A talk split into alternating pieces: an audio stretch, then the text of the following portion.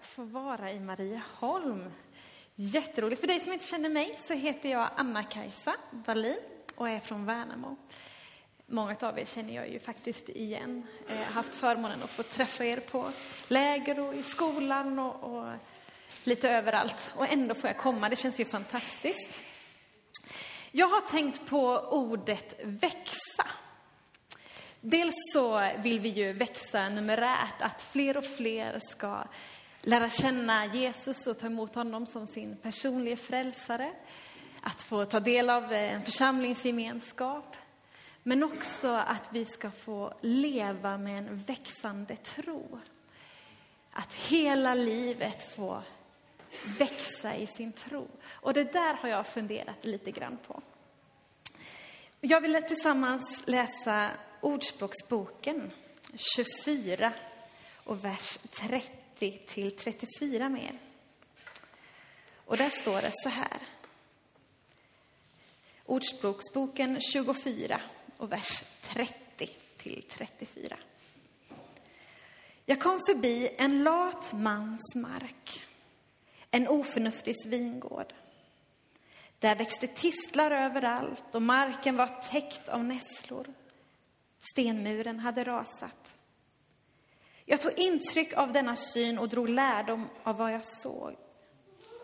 Sov lite till, slumra lite till, vila lite till med armarna i kors och fattigdomen är över dig som en rånare, armodet som en beväpnad man. Detta bibelord målar en bild av en man som har en mark, kanske en åker, ett fält, ett område som han har hand om och som han ansvarar för. I denna mark så finns det stor potential. Han har bland annat en vingård som skulle kunna vara ett sätt för honom att få en inkomst, att få mat på bordet. Men när vi läser detta ordspråk så förstår vi att det inte händer. Det är inte en massa fruktträd, vinrankor rika på druvor. Det finns ingen produktivitet, inga resurser som kommer från marken. Och när vi läser detta så förstår vi att det är inte på grund av att det hänt någon naturkatastrof eller så, utan det är för att mannen som äger marken har sovit lite till, har slumrat lite till i den mark han skulle förvalta. Jag vill läsa detta bibelord tillsammans med er för att vi ska få vara vakna över det område som Gud har gett oss. Han har gett oss förtroendet att förvalta. Att eventuell sömn inte ska råda i, utan att vi ska få vara vakna. Att det inte ska råda sömn i vårt andliga liv, utan vi ska förstå att var och en av oss har fått en mark, ett liv full av potential.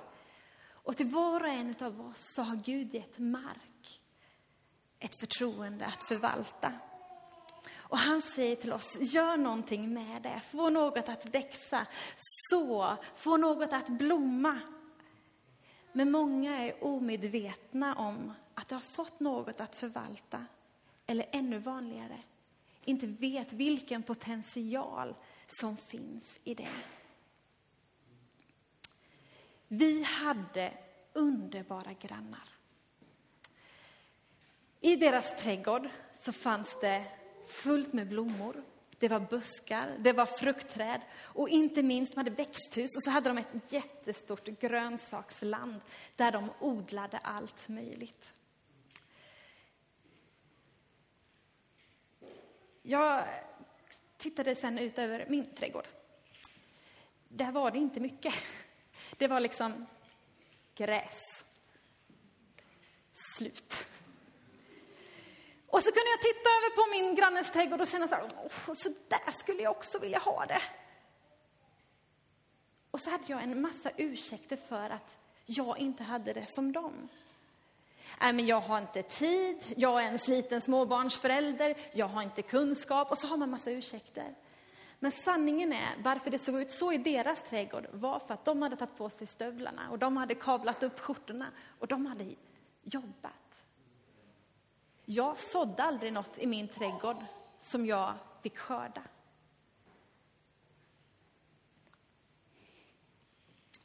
Vi hade samma möjligheter.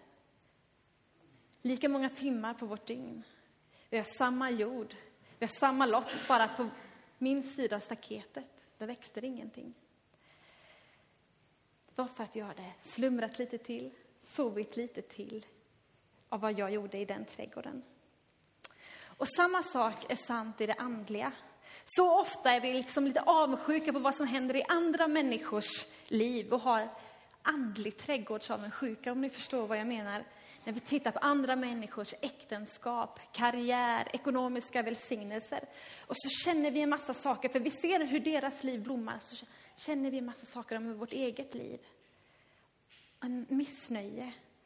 Och så har vi en massa ursäkter, varför inte mitt liv ser ut som deras? Och idag så vill jag ta bort alla ursäkter och säga, varför inte? Varför kan inte din trädgård blomstra? Ditt äktenskap, dina barn, varför kan inte din kyrka fyllas av hundratals människor? Varför kan inte vi växa och gå in i nya områden? Varför inte? Gud är densamma överallt. Han är inte bara en Gud i stora växande kyrkor på andra sidan jordklotet, utan han är densamme här, idag, i våran värld, här. Alla har vi en mark, ett område i våra liv, ett område som Gud har givit dig. Det kanske finns ett äktenskap, barn, ett jobb, en tjänst, vänskap, relationer. Vad som finns i ditt område vet kanske inte jag. Men troligtvis har du saker i ditt område som inte jag har. Och jag har troligtvis saker i mitt område som inte du har. Men där du är får du med hjälp av ord, bilderna av Ordspråksboken uppdraget och förtroendet att få något att växa, något att blomstra, så och skörda. Det som händer när vi inte tar ansvaret för vårt område är följande. Jag har nämligen länge tänkt så här att om jag inte gör någonting, det liksom är neutralt. Men det är ju inte sant. Om jag inte gör någonting, då är det något annat som växer. Och då kanske det inte är det som jag vill ska växa som växer. Utan det där jag inte gör någonting, där växer det ju ogräs. Tistlar, som texten säger. Min apati leder till ogräs i mitt äktenskap, i mina relationer, i mitt jobb. Utan vi måste låta Gud ta auktoritet i våra liv. Och ibland så handlar det om att ta på sig stövlarna och kavla upp armarna. Om vi tar ansvar för vårt område och vår mark så kommer Gud förse oss med ny mark att ta hand om. Och vi ska så. Vi ska ge, plantera, vi ska växa. Och varför inte nu och varför inte vi?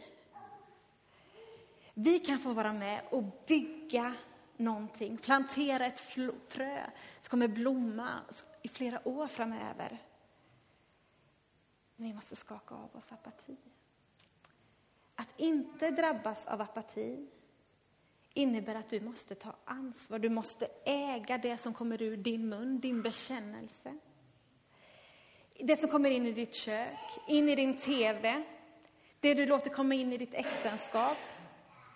Sova lite till, slumra lite till.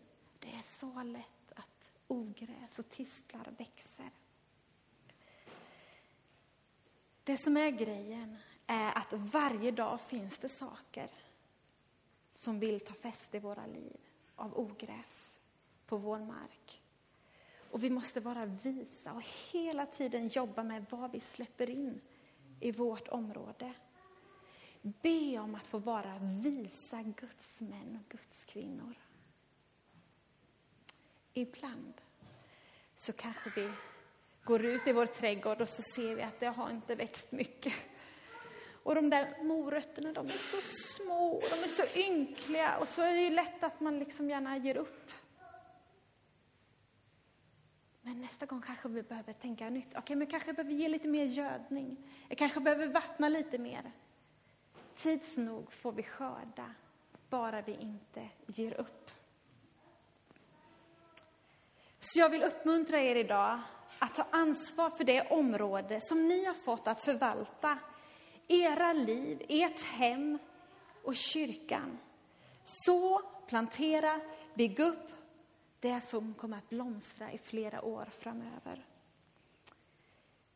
Jag vill bara påminna er genom att ge några konkreta sätt att få tron att växa. Och något som jag vill lyfta på ett särskilt sätt är att förstå kraften i Guds ord.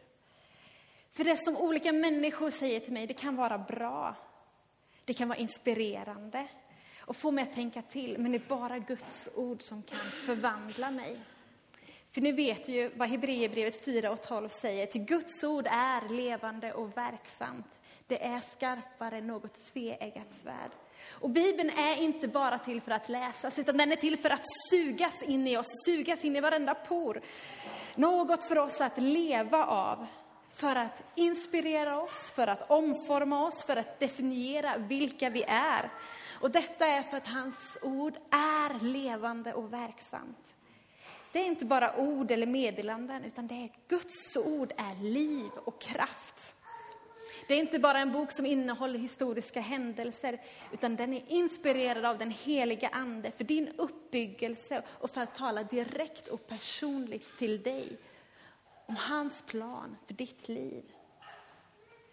Så jag vill idag uppmuntra dig att ha en personlig överlåtelse till hans ord. För utan det så förlorar du vägen och kraften. Bibeln är ett gudomligt verktyg för att guida och utrusta dig för livet.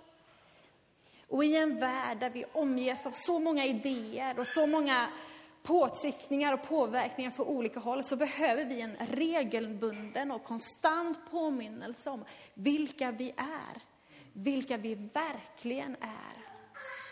Och du är hans. Du är hans älskade barn. Och hans ord hjälper dig att förstå att det är sant. Därför är det så viktigt att Bibeln får vara en auktoritet i våra liv. Och i dagens samhälle så är det ganska kontroversiellt att säga att någon eller något får ha en auktoritet i mitt liv, för det ordet har blivit otroligt negativt laddat. Ingen får bestämma över mig. Jag gör som känns bäst för mig. Jag gör så som jag vill. Det är det vi matas med dagligen. Men att underordna sig något, att låta någon eller något ha en auktoritet i ens liv, ses som en svaghet. Men att ha Bibeln som en auktoritet i ens liv, det är ingen svaghet. Utan Guds ord, där finns det kraft.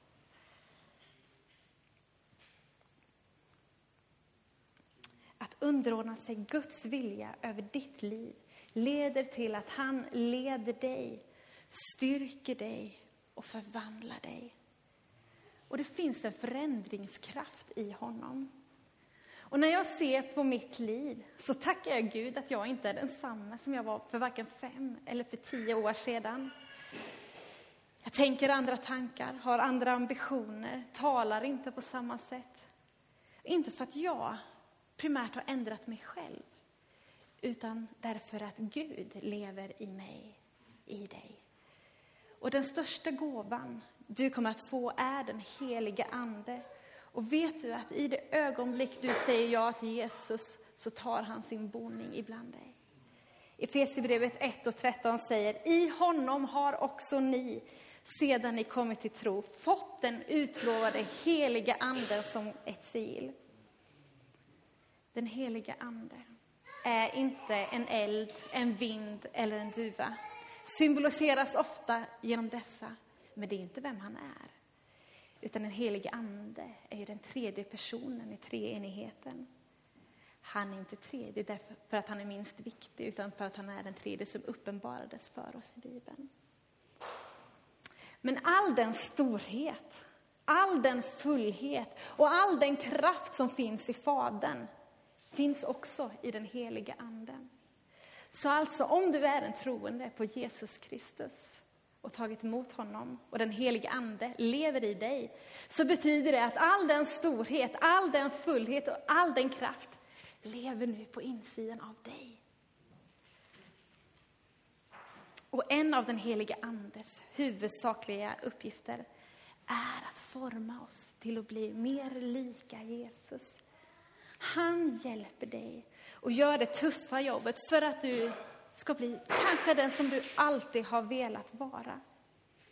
Andra Thessalonikerbrevet 2.13 talar om att helgas i er ande. Alltså att rena er genom den heliga Ande så att vi kan, som första Thessalonikerbrevet 2.12 säger, leva ett liv värdigt den Gud som kallar er till sitt rike och sin härlighet.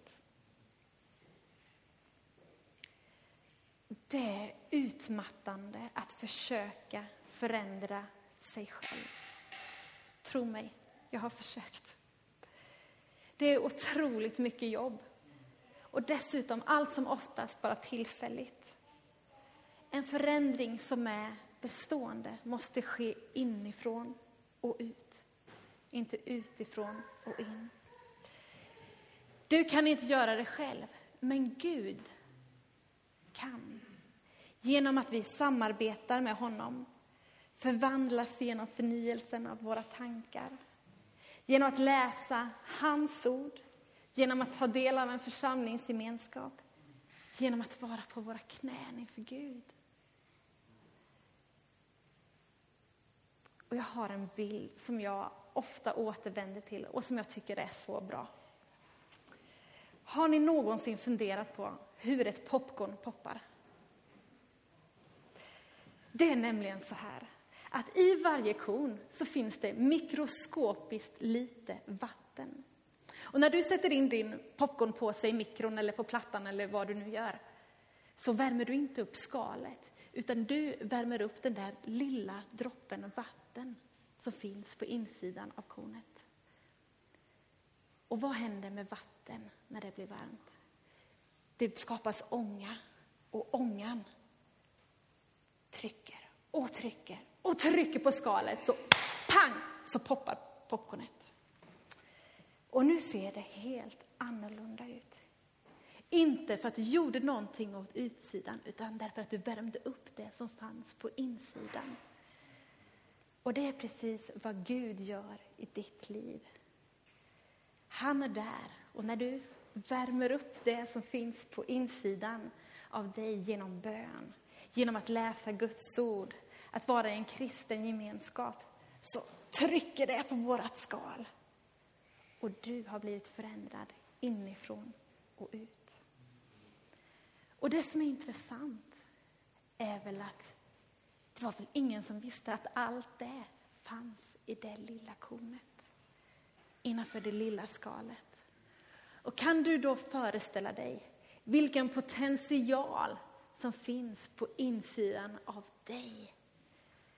Och som längtar att få komma ut och som kommer att komma ut när vi överlämnar oss åt den helige Ande på insidan av oss och som förvandlar oss. Han förvandlar dig. Men han är också den som styrker dig. Han är allt det som du behöver till att vara den som Gud har kallat dig att vara. Han har lovat att styrka dig och utrusta dig. Det finns inget vi kommer att möta, för vi kommer att möta saker som han inte redan har eller kommer att utrusta oss för. Utan han är din styrka, din kraft. Allt det som du behöver, det är Gud redan. Du behöver inte leta åt olika håll. Utan Gud som är beskriven för oss i Bibeln, den talar om från, för oss från början till slut om vem han är. Så frågan är egentligen inte om han är de sakerna, utan om vi tror det och vi lutar oss mot det. Min bön över mitt liv och över oss och som jag tror att Gud vill utmana oss till idag är att vi ska leva ett liv med en ständigt växande tro. Att oavsett vart vi är i livet så kan vi vara brinnande för Gud. Och att den helige Ande ska få verka i oss, i vår vardag och när vi som idag firar gudstjänst. Ibland så kallar vi gudstjänsten för möte. Och att det är precis vad den ska få vara, ett möte med Gud. Men ibland så går vi till gudstjänsten som åskådare. Där olika inslag ska bedömas, recenseras och jämföras. Men Bibeln talar om delaktighet. Att varje kristen kan genom Andens gåvor medverka till församlingens uppbyggnad. Och det ska vi få göra. Så låt den helige Ande få verka. Men också att den helige Ande får verka och påverka min vardag. Att han får leda mig i de beslut jag tar. Men att han också ibland bara får knacka på mig och säga Uppmuntra kvinnan som sitter där. Se upp hur du tänker på den mannen, för du är gift. Skicka det där bibelordet till den kvinnan, hon behöver det. Allt för ofta så låter vi rädsla, osäkerhet och tvivel begränsa oss att leva i vår fulla potential. Det som Gud har kallat oss till. Men det är också något som vi kan få växa in i. Om den helige Ande får ta mer och mer plats i våra liv, trycka på vårt skal. Tänk vad det skulle förvandla våra relationer, våra familjer, våra arbetsplatser, hela Marieholm och det områden som vi har fått att förvalta. Och jag tror att det är möjligt. Vi kan få vara en del av en positiv förändringskraft om vi samarbetar med Gud och låter den helige Ande få verka i oss. Inte på grund av det vi kan, utan för att vi låter Gud verka i våra liv och vi ger av våra liv till honom.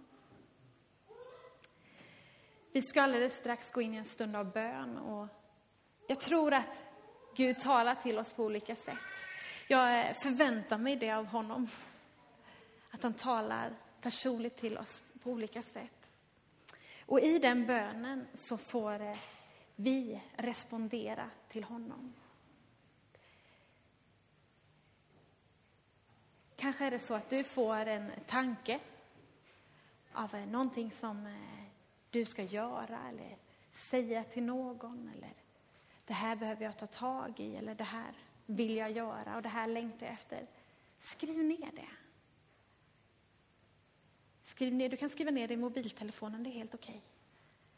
Kom ihåg det och ta det beslutet.